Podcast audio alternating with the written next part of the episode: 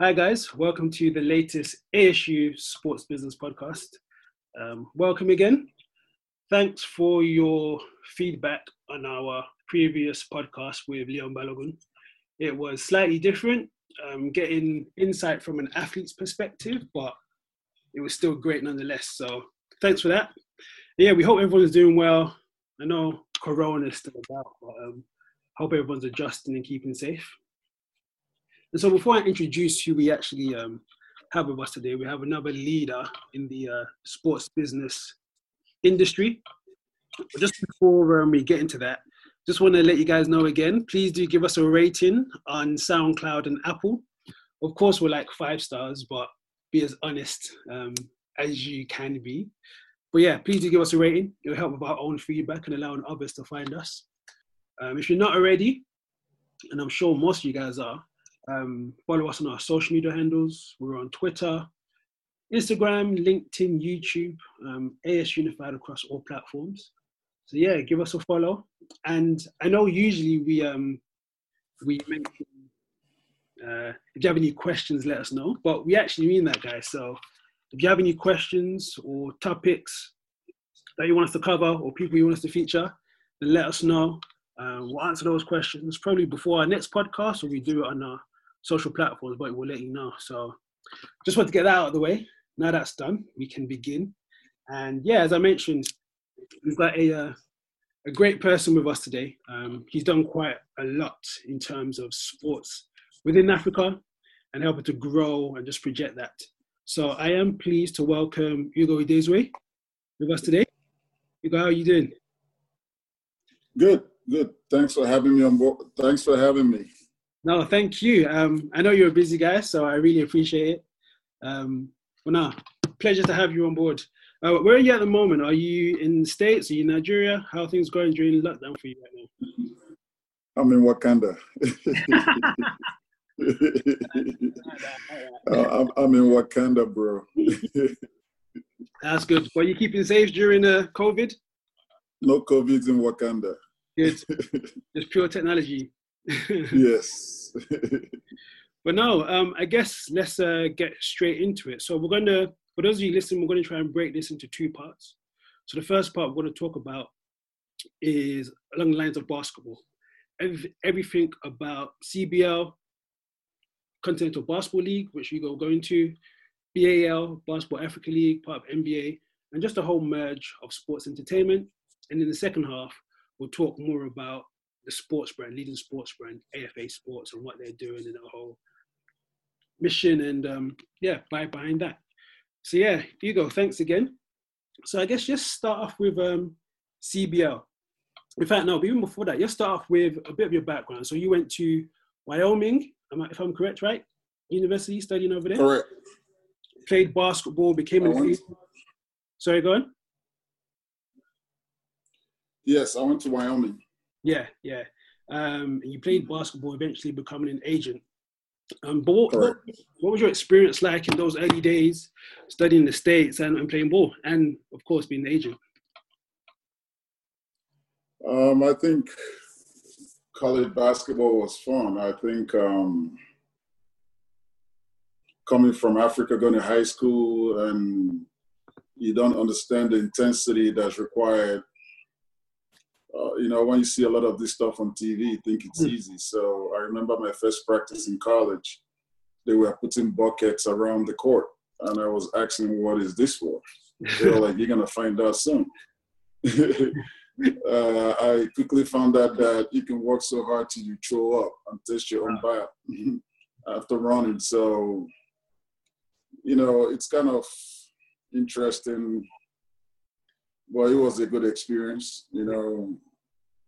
Um, and college basketball was fun, and being an agent was very good too. Yeah, that's good. Where, when did you get the idea to, or was it always your idea to bring what you've learned back to the continent, or did you just stumble across that thought in, as your career developed? Um, I think it kind of happened. And first of all, being an agent for so long, I think every time I come back to Nigeria and I see the basketball landscape, I kind of felt like they didn't understand, people didn't understand what they were, the potential Yeah. and the missed opportunity hmm for Africa. And so even through that time, when I come back, I remember when I come back, I come from a family where just like most Nigerian family, everybody's a PhD, doctor, engineer, and I come and say I'm a sports agent. They will look at what's that? You know, nobody could even really understand or grasp the the uh, opportunity of what you do. Yeah. So,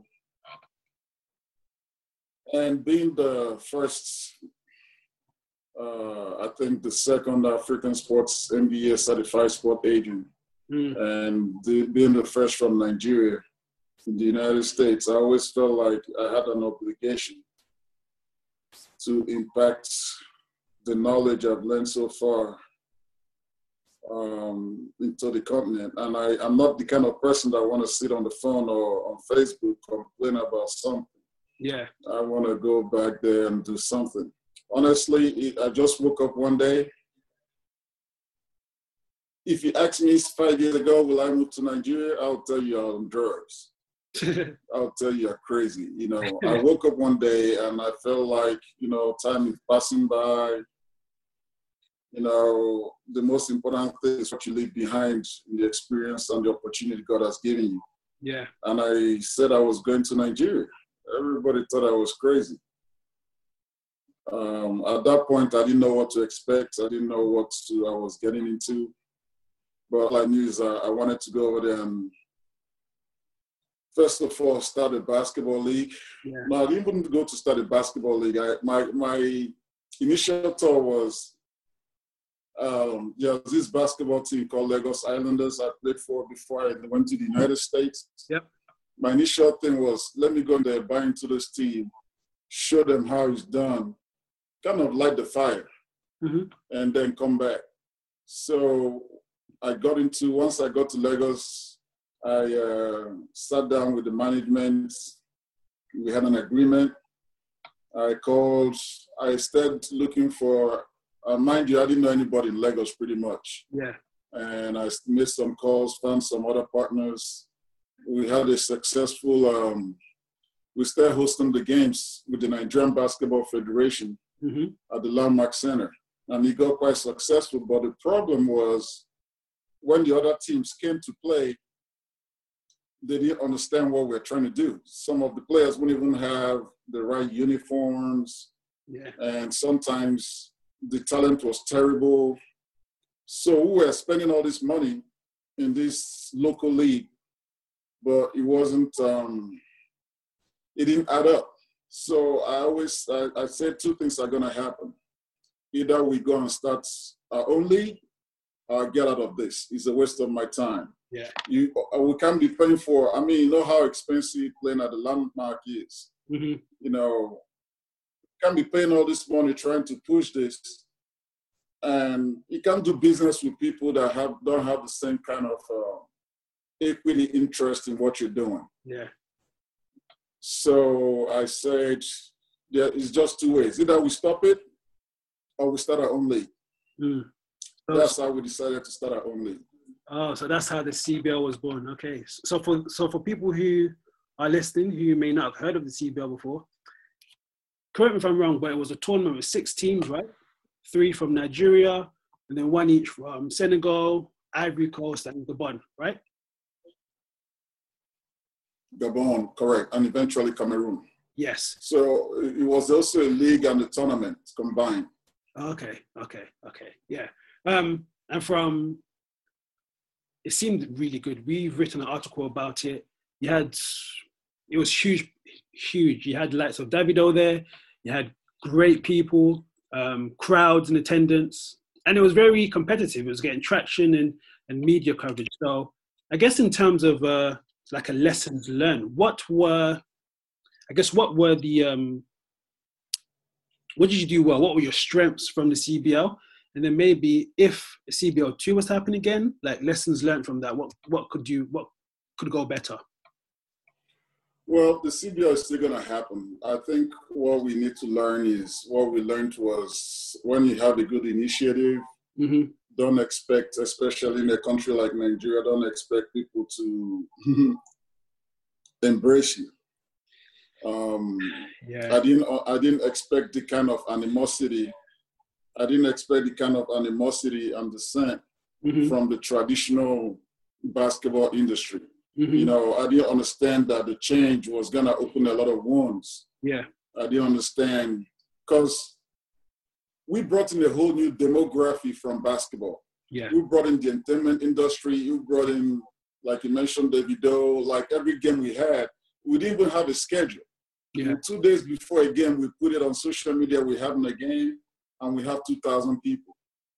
And 2,000 people we're talking about were like the elite of the society.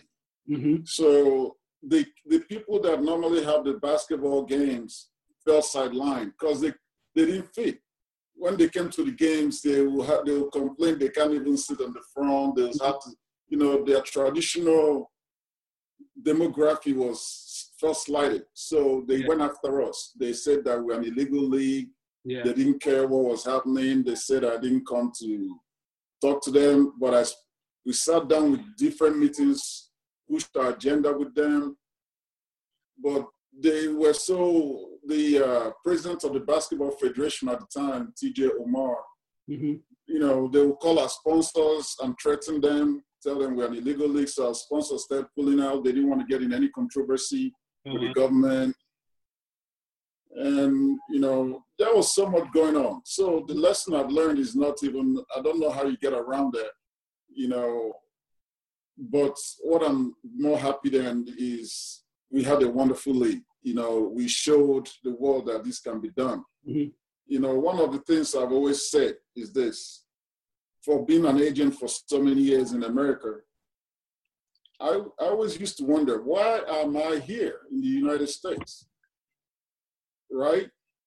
In terms of physiology, biology, like the LeBron or whoever, 80% mm-hmm. of the league, if you do the DNA test, they're probably from West Africa, right? Yeah. Some of them have done the DNA test. So why don't we, like, why can't we do this, do that back home, create jobs, create opportunities, create revenues, you know, create an industry. I don't even look at it in terms of basketball. I'm looking at it as an opportunity. Why can, why do young men have to leave their homes at a young age to come to another country? hmm Why can't they be there, build something, become Yeah. superstars over there? We have the economy. Yeah. And buy a home in Lekki, play basketball as a career, just like uh, music is right now. 20 Mhm. years ago, all them Davidos didn't exist, right? Yeah. Yeah. Why can't we have our own superstars over there? Why do we always have to depend? Why do we always have to depend on the Western world for everything? When we have all the resources, the human resources, the market, the opportunity. Why? Like for me, I always felt like I would be, I would have lost an opportunity to make change if I went through my experience Mm. and didn't impact something Yeah. and create something in Africa. No, that's um you've touched on so many things there. Even speaking within the industry, it's um for real change to, to occur, it needs to happen from within, right?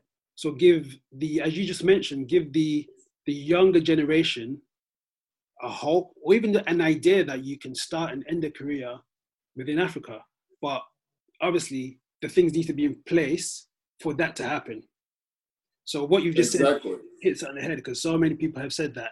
Um, but I guess with from what you've said about your lessons learned and some of the the the hurdles that you had to overcome, um, I guess, and it's good news that you said that CBL two will happen. Has there been a bit more cohesion from the the people on the outside after CBL one um, regarding the lead up to uh, CBL two? Yes, we've been doing a lot of groundwork from the experience we've uh, acquired in the past couple of years, from infrastructure development to the opportunity, and also warming ourselves to the existing um, existing uh, authorities, Yeah. and you know, you know, things have changed a lot since then. Mhm. You know, CBL has shown a lot to the world. So I think the narrative has changed a lot. I think this time is prime yeah, to move forward on that. yeah, that sounds good. Um, you you also mentioned what I want to ask because obviously we're based in London and speaking to people who maybe from have an outside looking in, their one of their thoughts, and even speak to people on the on the ground, is about infrastructure. And now for CBL one, you had countries as we mentioned from Gabon, Ivory Coast, Cameroon. How did you get about? How did you navigate that in terms of infrastructure and um, the teams from overseas, even teams within Nigeria traveling? How did you get about that? Well, uh, it wasn't easy. Uh, traveling across Africa within Nigeria, as you know, is not easy. But I think the, how we got successful with that is the grassroots. Okay, We connected with the grassroots early on in all those different countries. I took trips, I met the people on ground, I stayed with them, I understood with them, I lived with them. So I kind of understood, you know, the problem some companies that come into Africa come, they don't understand the grassroots. yeah, They come in, they work with people that professionals or whatever they call themselves. And then when things go wrong, they say Africa is not viable hmm the countries that have been successful in Africa are the countries that have been able to connect to the grassroots. You know, there's no data. yeah, You gotta sit outside the store to understand what's going on. And I've done that myself for hours. mhm, You know, you have to create your own data. You have to understand. Before we came, before I came to the CBL, people were throwing all kinds of numbers at me. 10,000 people here, 20,000 people here, 5,000 people here. Dude, shit, Sorry for my language. Can I call something? s- Sorry, yeah. That's fine. That's fine. That's fine. no bullshit. You know, oh, blah, blah, blah. Numbers are bullshit in Africa. You know, people make up shit as they go. Oh, some of the data companies make up shit as they go. hmm You know, so you gotta kind of be very meticulous and coming up. You know, there's a lot of packaging. You gotta understand the ground. You Yeah. gotta understand what people are doing to be successful in Africa. hmm That's good. That is good insight. um, so yeah, no, that's good to hear about CBL, um, the challenges that you faced, and um, the plans ahead. So I know you mentioned in terms of being on ground and having um, some understanding about how things actually work and navigate. And so moving on, moving on slightly, I want to talk now about um, of course, the BAL, which is, well, was meant to start early this year because of COVID, that's been postponed. Um, but what's your what's your thoughts on that in terms of do you see it as not to yeah, do you see it as a great um, tool to help boost economy? As you said, it's not just about sports, but it's about creating, you know, opportunity and hope. But yeah, what's your thoughts about BAL when their structure and what's about to happen on the continent in that, in that regard for basketball? You know, one thing I'm glad about BL is uh, one thing I've always said and I've always wanted to do is to show people that uh, the sports industry in Africa is viable. Yeah, And I think, without a doubt, the CBL gave the opportunity for the BAL. Hmm There's no, I think, if you tie the dots, that's uh, there's no doubt on that. yeah, one thing you said earlier, change has to come from within. You know, I hope that I don't know yet, but I hope that, uh, like from what I'm seeing with BAL, hmm I think it's a good initiative, but I've never seen um, a time where, in the history of Africa, I hope I'm wrong, yeah, where a corporation comes from outside and it benefits the continent. yeah, You know, even if I look through what's going on, whether it's the sponsors or everything, it's all foreign. You know, I mean, when I mean foreign, I mean it's almost like the Nike deal Nigeria did with the Nigerian Bas- uh, Football Federation yeah, with Nike. yeah, Nike made a lot of money from it. I don't know how much they paid in Nigeria, but I, don't, I didn't see any Nike factories in Nigeria. I didn't see people hired. Even the promo was done in London. hmm I didn't see any impact. You know, apart from the jerseys are nice, you know, they made a lot of money from it. Um, I think it's I think it's something that uh, I think it's something that's wonderful for us. Yeah. You know, but, but uh, at the minimum, I'm gonna look at it like you know, Mhm. uh, anything that helps Africa right now, even on the minimum, is good. Yeah. Um, I hope I hope that they hire Africans. I hope they find African brands to push. Hmm I hope the securities are Africans, the doormen are Africans. I hope it's not one of those things, another colonization effort. Yeah. Um, of course, the this is not a charity, so some people got to make money. Who's putting in the money is got to make money. hmm So you, you you just hope. I think if I look at the system that's been around, even with the NBA academies and all that stuff, we our own opportunity for us is to keep everything in Africa. Yeah. We want look at the Chinese, for example. They have a it's not every Chinese player that comes to go to school in the US or plays in the NBA. hmm Only the Yao Mings and the Wang Zhizhis end up playing the NBA. Let the t- very best. Like in, ev- like in every given year, about how many thousands of African basketball players migrate to the United States? I'm not saying, of course, everybody wants a good education, just like I did. Everybody wants. But why can't we, if we do it the right way, these are jobs we're creating. These are we're not trying to export out of Africa. We're trying to keep it in Africa, Yeah. not to make the players not be any better. Hmm Even look at in soccer, it's the same thing.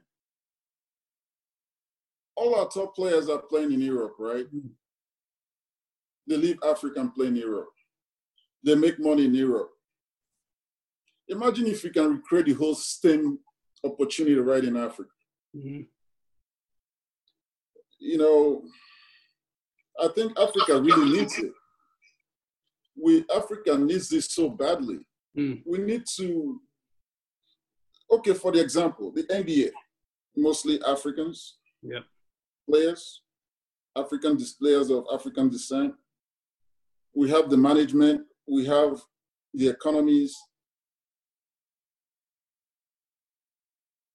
I'm thinking, you know, even if we start it ourselves and then partner with somebody else, it gives us equity in the business, right? hmm Right now, we don't have any equity. I think the NBA is a wonderful organization. I've been part of it for 15 years. I still, I know the ins, the ins and the outs Yeah. as much as anyone does. I think, I hope there's some cohesion. hmm you know, you know, for us, the CBL is also very important. You know, in the United States, for example, there's, I'm assuming over probably over 40 basketball leagues from college, junior college, NBA, D League. You know, there are 54 countries in Africa and about how many billion people? yeah. You know, the NBA is not going to cover everything hmm you know, they can be in every country, in every market. So that's why it's imperative we still have the CBL. You know, there has to be some kind of competition too. hmm There has to be some kind of alternative. Yeah. You know, NBA with FIBA, something homegrown. Mhm. So that's our opportunity. I think we'll do as much as we can to encourage the NBA, the BAL. We'll do as much as we can to encourage. I think anybody else that wants to start a, a, a basketball league or a football league in the private sector should be encouraged too. Yeah. You know, there should be no monopoly in any sense, you know, because Africa has the highest population under 20 in the world. hmm Yeah. That's a lot of people. Yeah. Youngest continent. Yep. So the more we can do, if someone calls me to them, want, they want to start the BAL, GAL, DAL, OBL, whatever you want to call it, Yeah. I'll be there to support you. I'll give you the blueprint. Mm-hmm. I'll tell you how I did it. I'll tell you how it's done. You should be everywhere.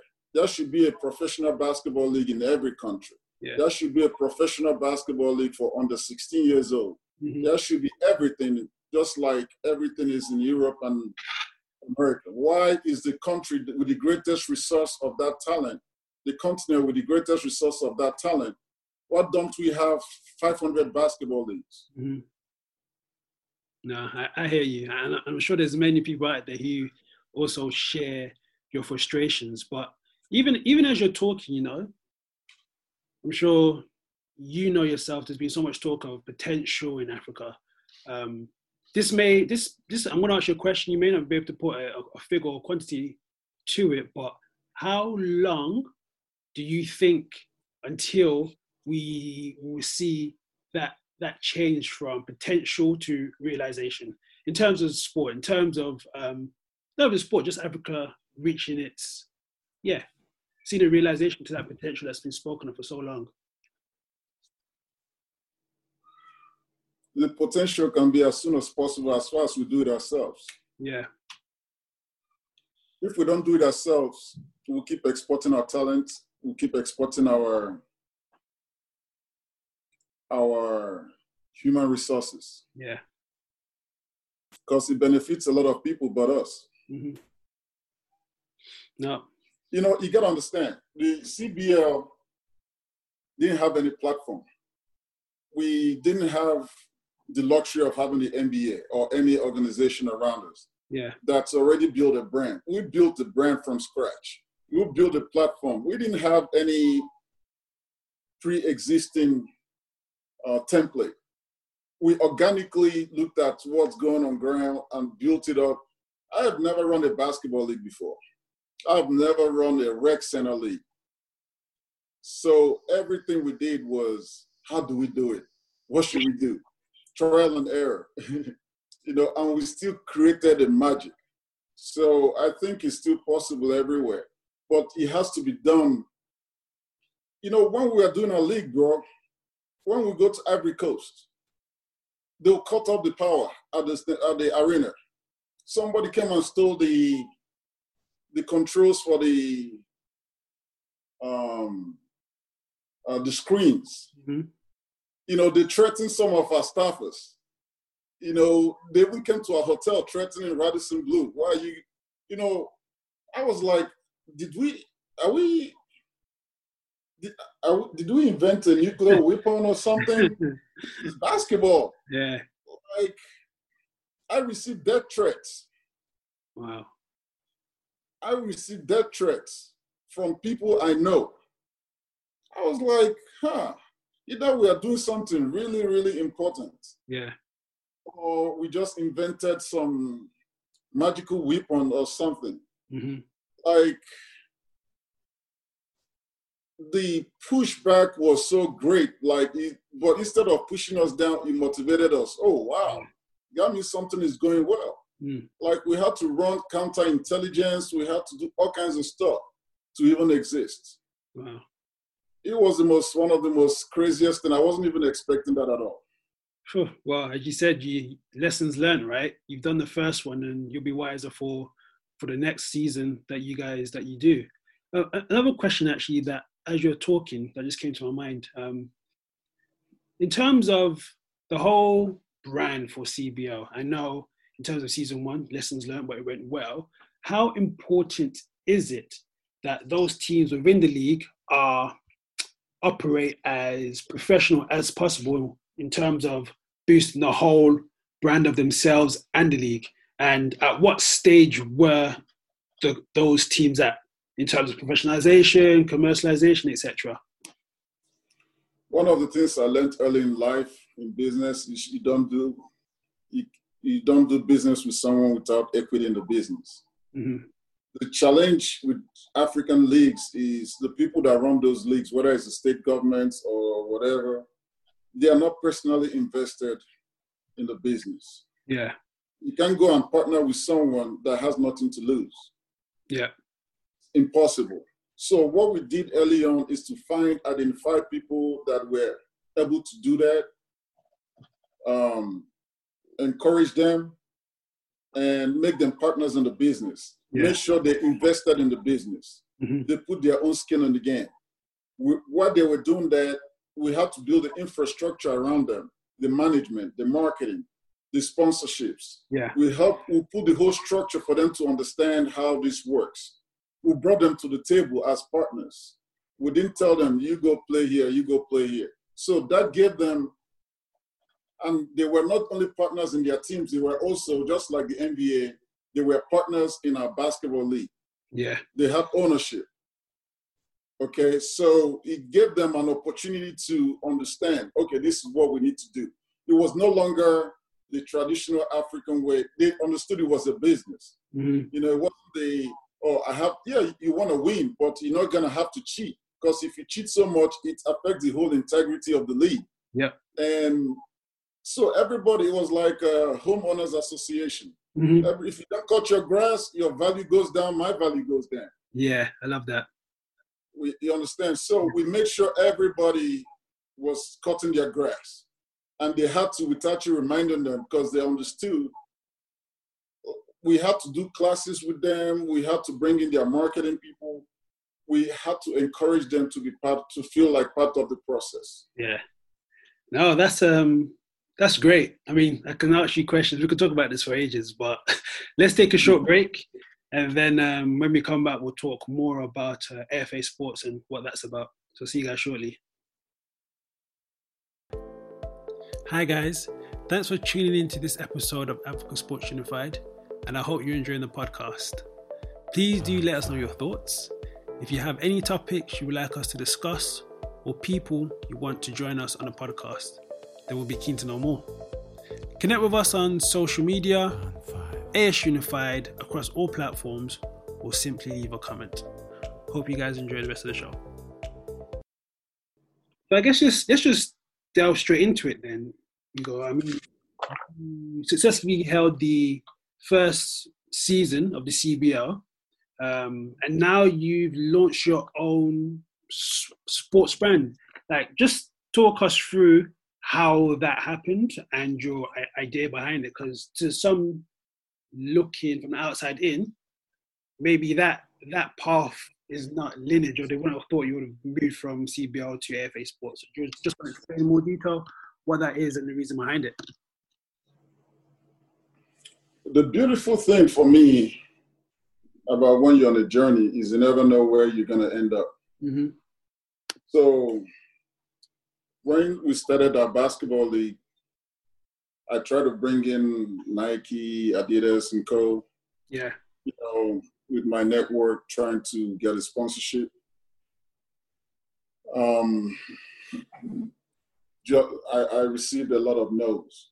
You know, but it's not because they're foreign brands. I don't want to say that. I don't even want to. They're international brands because I went to about 50 to 100 uh, Nigerian brands for sponsorship and I got a no. Oh, really? So, um, another thing I noticed was the basketballs we had at the time, the gyms were not air conditioned that much. So when the players sweat, the ball gets really slippery. Oh, yeah. So they won't be able to grip it. Correct. There Yeah. was too many turnovers. Yeah. So I designed a ball that absorbs sweat Wow. and made it. Went to China, didn't know anybody. Created this ball. Uh, the first one didn't even have a logo on it because I wasn't even thinking. Yeah. I was like, why don't we start our own brand based on this? You know, these people are not thinking about what our needs are in Africa. Yeah. So for months, I was thinking about a brand name and came up with AFA, Africa for Africa. Yep. And I had a dream where I saw the logo, and that became. I never had any intention of having a clothing brand. I never had any idea that I would have a sports brand. Yeah. I never even imagined it in any way. So that was how the brand got came about. How it started. that, that's from the basis of everything we do. Mm-hmm. You know, we we believe that there's so much part of our environment over there that's been neglected by the major brands, whether it's the textures, the colors, Mm-hmm. the uh, the climate. So that gave us. I was like, wow, okay, this is an opportunity. So when we started FA, I resigned my job here in the United States. I moved to Africa to focus on building the brand. Oh wow! So proper full time on it. Yes. Um, I- mean, the growth has been quite exponential for FA Sports in terms of the sponsorship deals that you have. So you've got uh, still for the Nigerian women's basketball team, who just qualified for well, the Olympics is now postponed, but have qualified for the Olympics. They've broken many records with your logo and your jersey, um, your tracksuits. Many people in Africa wear it. Like I think for maybe, as you've mentioned, we have maybe international brands, but some of those are unaffordable for your everyday everyday person, you know, in Africa. So how how have you managed to build the brand? I know we spoke about the sponsorships. Is that the main way that you've gone about it, or are you really tapping into the cultural side between Africa and fashion and and entertainment in that whole space? AFA Sports has come through so many phases. I Mhm. can't even keep up. So the first phase was we have this basketball league. Nobody wanted to sponsor. yeah, That we felt like, okay, let's make products and grow the brand and grow the league together. Yeah. The second part was there was a transition with the Nigerian basketball national team.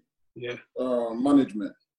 There was a, just like in Africa, there was a group that's been there for eight years. They lost an election. They didn't want to leave. yeah, And the new group came in. So there was a tussle, right? So the new group was now handling the national team. But the old group had the contract with the apparel companies, uh, Peak yeah, at the time. So they didn't release that, and Peak was aligned with the old group. So the national team did not have uniforms. The new guys and the new national team don't have uniforms. So I think about 10 days to Mali, the women had the African championship in Mali. yeah, Refused to send them uniforms. So this new group reached out to, of course, Nike and the rest of them. All those ones didn't want any controversy. So I was sitting there. I had no plans for the national team. I had no, I, it wasn't even in my space. They asked me, Can you provide uniforms for us? I said, Of course I can do that. But I will want a contract because it's going to be a big investment. hmm I'll, then also this was happening with the men's team. They were going to Tunisia for the African Championship. So in 10 days, I ran to China with my design team, created, because I just didn't want to create any kind of product. yeah, I wanted to make, okay, this is my only opportunity to showcase AFA Sports. I'm going to make it, I'm going to let people see the African context to it. yeah, So created the first uniform with African designs. We landed in Mali. My team landed in Mali the day of the game, wow, and the girls ended up winning the AfroBasket. yeah, the tournament, yeah, Then the men went to Tunisia with our uniforms. They ended up being playing in the finals, and after they won, now the other companies now wanted to come in, come back in. So the agreement was since AFA Sports has invested so much already, instead of just telling them to go, let Peak handle the men. That was a compromise, Yeah. and we handled the women. So apart from that, since then we've also using our own network and expertise Mhm. um, in the industry to help build a team, grow the team. The challenge that most people don't understand is the way African basketball leagues, uh, international FIBA international cups in Africa is is um, organized, the games are not shown in Africa on TV. Wow. The games are shown in, in Europe because FIBA is based in Europe. Mm-hmm. If you want to get it in Nigeria, you have to get the app from Star Times, Yeah. all kinds of stuff. So it's not on. So people don't even watch these games. Like last time I checked, the last tournament they had in Senegal, where there were over thirty thousand people in the arena, about two hundred people watched it in Nigeria. So for us as a brand, and this is why brands do not embrace African teams. You know, because there's no exposure Yeah. we can't even sell the jerseys because nobody's watching those things. So nobody except like family and friends. And so in terms of a brand positioning, it helped us, but in terms of return on investment, Mm. there was really I think for us the Olympics would have been the opportunity for us to showcase ourselves. Yeah. So all through these four years, we're just doing our own part in trying to make sure the team is good, do everything we can.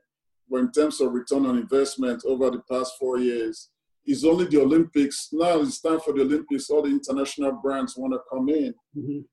But before then, nobody was interested in the women's team. Yeah. So, you know, we are very proud of what they've done. You know, I've never seen women like, I don't know if you watch their games. Those girls are like lions, man. They're really good. So They are a very good team, and they're going to make an impact in the Olympics. Yeah.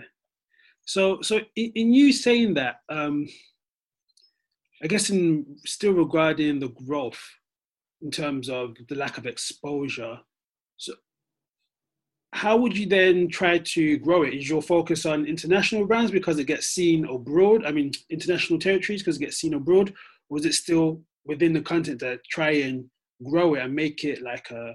It's a sportswear brand, but from what I've seen, it's also can also be like a life lifestyle brand. You know, you yourself you're wearing the tracksuit. I've seen other people wearing the tracksuit, and it's pretty cool. So, is it either or, or is it both? Or I, I think for us in the past two years, we've become the, I would say, the top sports brand in Africa.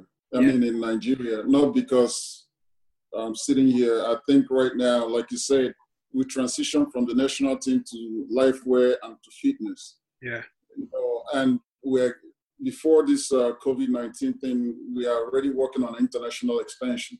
hmm I think we've had astronomical growth in the past two years. Uh, we've been, um, we've been, uh, we've got some notoriety from international partners that want to come up, come aboard, and I think people are seeing the vision now. When we first started, nobody understood what the end of the road was, but I think right now, and also with this uh, pandemic going on, you know, we have become the number one resource for sports products in Nigeria right now because nobody's really um, traveling outside. The competition is limited in Yeah. terms of uh, the latest products and what's out there in the market. Hmm So we are right in the storm right now, especially with home fitness, workouts, yeah, loungewear, and all that stuff. So we've expanded our offerings. We also built a factory in Nigeria. We manufacture 85% of our products in Nigeria. Um, we we've employed a lot of people. Um, we have over 30 employees right now. that's You know, we are starting with about three or four people Yeah, you know, so we're growing. We know we just finished our new uh, headquarters in Lekki, uh, state of the art headquarters, and we're we're really streamlining our operations, getting ready to. We deliver in 30 countries right now. We get orders from 30 countries all over the world, Mhm. um, especially in the United States. So I think um, I think our opportunity grows every day that's brilliant. and where uh, there's really people don't understand. For me, AFA Sports is not about me or the brand.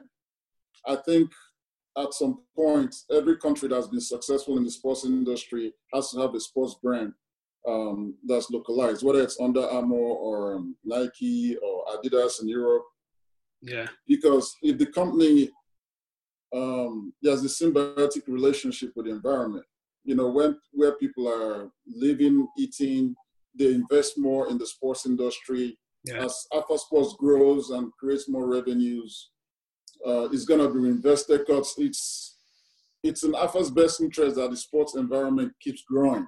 Yeah. So we'll reinvest in that growth. Mhm.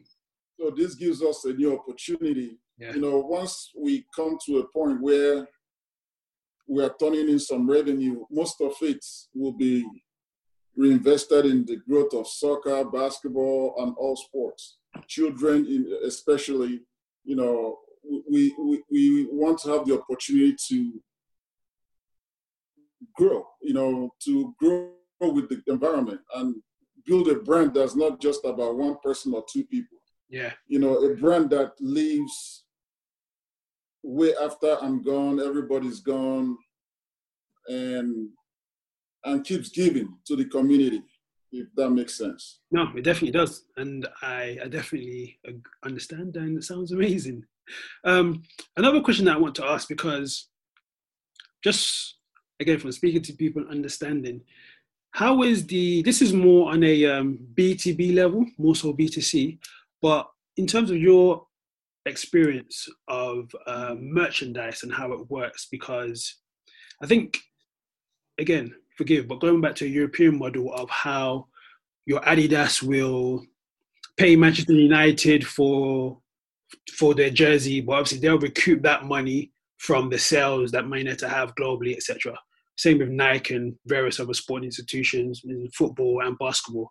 But obviously in Africa, the the, the landscape is is different. And I know you're in basketball, but how do you how do you what is the is there that understanding in the in the African sports space regarding how the merchandise market runs and how do you navigate that? I, yeah, I know you mentioned it briefly, but I just want to touch on it again. Well, all, all these components need to resonate together at the same time for it to work. There's got to Yeah. be a wheel that's turning, Mhm. whether it's the media side of it, the TV side of it. You know, you can't have AFA Sports up here and media is down here. Yeah, or the entertainment is down here. There has to be mutual growth for Yeah. everything to be spinning right. yeah, You know, if there's no TV or the local leagues are not being produced properly, hmm there's no, if you're sponsoring it, nobody's going to buy the jersey. Mhm. So the reason Nike or Adidas will sponsor Manchester United is because they're hoping people will see the Manchester, the more Manchester wins, yeah, people are going to buy those products and they see it on TV. People in Europe, Nigeria, everywhere are wearing Manchester United products, right? So at, at some point, you know, AFA Sports can go one day and can go and sponsor one of those teams too at some point. But our obligation first has to be from the home side. Hmm Uh, But we have to also make sure all those components are working in perfect uh, system so that the growth can be uh, can be the same. yeah, yeah, So and the infrastructure and all that stuff is lacking right now. But uh, we're working on some infrastructure developments too yeah. that uh, we unveil in the next couple months. It's good. Um, that will, especially for indoor sports. Yeah. That sounds amazing. Um, and just want to touch on this briefly before before we, we wrap up. Um, I know you're a great advocate of um, the power of and the mixture of sports and entertainment and culture. Um, and as you mentioned, data in Africa is very difficult to come by. But how cru- how crucial are the two um, working hand in hand and the impact that they have for someone on ground who actually sees that? Well, it's very uh, interesting. You know, before I came to Nigeria, I was hearing about 200 million people, the market, Yeah, blah, blah, blah, blah, blah, blah. Then I had, this is for real though, right? hmm we had a basketball game. And I remember, I didn't even know who AY was at the time, this comedian in Nigeria, right? He was performing that night. And my team told me, if we have a game today, nobody's gonna show up. AY is not a joke. Yeah. I was like, who's this damn AY? We're gonna play. Nobody showed up. Very few people showed up. Yeah. Well, we have to delay the game after the AY show. They start coming to a game. Ah, So the market is so tiny. It's the same people, 0.0001%. yeah. The market for disposable income in Lagos, which is the biggest city in Nigeria, is so tiny. It's the same people that go from one club to another to, Yeah. like, it's not Houston, where the Rockets can be playing, the um, football team is playing, the Yeah. Texans can be playing, and there's the constant concerts going on the same day. There are so many people with disposable income. In Nigeria, you can't even have two shows at the same day. In Lagos, Wow. it's going to be a disaster. So the numbers don't add up. Even when we started um, AFA Sports, people were throwing numbers at me. Oh, we sold this, we sold that. Some companies were telling me I literally sat in front of their stuff for four hours, five hours a day. Nobody was buying. Yeah. So you have to kind of really understand the situation and know and build your business structure around it Yeah. if you want to survive. Like if you're running a real business. hmm You're not running a real business, that's fine, because a lot of people also have businesses just to say they're doing something, Yeah. which is their own prerogative. But if you want to run something that's sustainable for a very long time, you have to put grounds boots on the ground. You have to see, you have to run into the market to get data. You have to but at some point I'm assuming this data we're collecting now will be valuable to some other people. Yeah, for sure. 100%. it brings transparency and allows greater clarity on making decisions. So, for sure. Exactly. Yeah. Oh, that's interesting that you say that. Um, and has the mixture of um, uh, entertainment, um, how crucial was that in building not just AFA, but CBL in terms of your Davidos and other uh, musicians and artists attend? You know, when people come to the games, right? Yeah. One thing I notice I always say, even for me, I don't care who's playing. I don't care who's winning. I want to look at the faces of the people in the crowd and see they're happy. Yeah. You know, the people that came to our game didn't even know anything about basketball. Yeah. Let me tell you, most of them came for the women, they came for the drinks, they came for the shows. Yeah. You know, basketball was just the attraction, hmm but that wasn't the show. Yeah. Like sometimes they saw the dunks, they saw the late buzzer three point shots, hmm they they saw all this stuff. But how we made them feel was what what brought them in. Yeah. Once they're walking through our arena, we made sure like it came in the whole place was smelling of food, popcorn, drinks. They were buying bottles at the table. All the women were there, you know. That brought them up. For some reason, the women wanted now to see the man. It became a social scene. hmm Sometimes, three hours after the game, we are begging people to leave the arena. Wow. It's still packed. They are still the music. We have the DJ. People were Yeah. dancing. It was like a nightclub. hmm And I tell people, man, people think basketball, basketball. I don't think basketball. I think entertainment. Yeah. I want people to have fun. I don't care who won. hmm I couldn't. I didn't. I, I'm not. I'm not even remember who won the CBL championship. I was thinking about how to make people happy, how how they felt, so they wanted to come back the next day. You know how we personalize our service, how they got free products, they got free. You know they wanted to pay. They did everything to make them feel good. Yeah. You know they wore their best clothes to, to the game. You know everybody wanted to be seen. I never knew who Davido was Yeah. at that time. Like there will be over 50 celebrities. They will pay their own money hmm to get courtside sitting at the game because the MTV base was part of our partners, so they were streaming this thing live. Yeah. So it was. I can't wait for that magic again because everybody couldn't wait for Sunday. Yeah. Like people texting me, I can't wait for the game on Sunday, and they didn't even know who the players were. just had, um, and then we had a lot of players. They were good looking for the women. they had a lot of tall men that were good looking, and they wanted the attention. You know, so it was a whole mix. Of, it was entertainment for me. Sports is entertainment. I don't I don't care about medals, man. When people tell me they want to go win medals, I'm like, medals don't pay the bills. That's just a piece of metal, man. I have so many of them myself. What they've done for me. You know, the most important thing is how people felt. Mm-hmm. And for me, that was my joy. If I came into the game, I saw people dancing during the game, drinking, you know, that brought so much joy to me, man. I couldn't, I like to see people happy. You know, Nigeria is so stressful. Yeah. On a Sunday, you come in with your kids, sit down. It was amazing. No. Like, as I'm talking about it, I can't wait for the next games. like, there was so much fulfillment. Mm. Like we made parking easy. We made people life coming to the arena easy. This was your moment to distress from like create a facade around you, get away from Nigeria. Like when people come in there, it'd be like, damn, it doesn't feel like I'm in Nigeria. Mm. Like everybody's nice, smiling, the staff, everything. It was something amazing. That's exciting. You you even getting me excited. no, Trust I, me, if you have come to the games, till today, everybody I've been to that game, like, I can't wait to see this again. And no, you you you sold it to me. Not that I need, need any more selling to me. Um, even talking about that, so what's next for CBL and A- AFA or AFA, as you say? What what's next?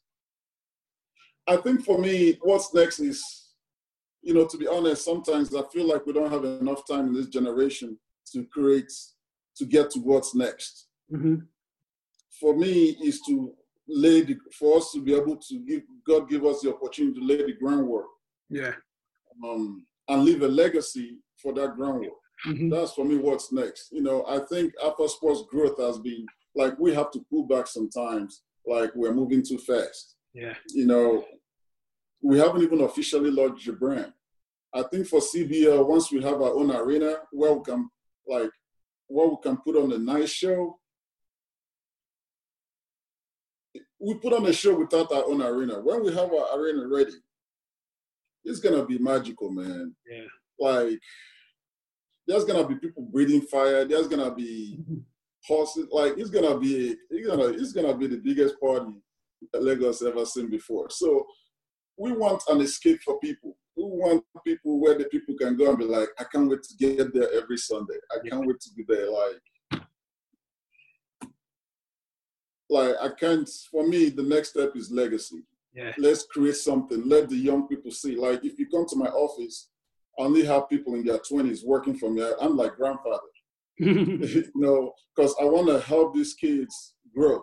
Yeah. They will be the ones that will carry it for a long time to the next generation. Mm-hmm. And that's all I'm excited about. I hope to retire in the next two, three years. Mm-hmm. And I'm building people that will take over. I'm not trying to be for me, this is not about what I've done or who I am. This is about creating something for Africa. Yeah. I didn't leave where I am in the United States to do to work. If I was looking for personal gratification or money, I was already doing that in my business. Mm-hmm. You know, so I'm very proud of what we've done and proud of the people that have been part of the process so far thanks, thank you so much, Ugo. It's been um, it's been amazing. It's been wonderful. I've enjoyed the the conversation. Uh, for people who are listening and want to reach out, I will leave um, your links and website at the bottom of the description. So please do get in contact if you need any information or you want to find out more. And yeah, like I said, if you have any questions, um, feel free to get in contact with us as well. We'll be happy to answer them. But Ugo, thank you so much for thank your time. you, bro. It's been amazing hopefully this will not be the last. Um, but no, it's been great. So All thanks right. again, and to you guys listening, thanks and take care.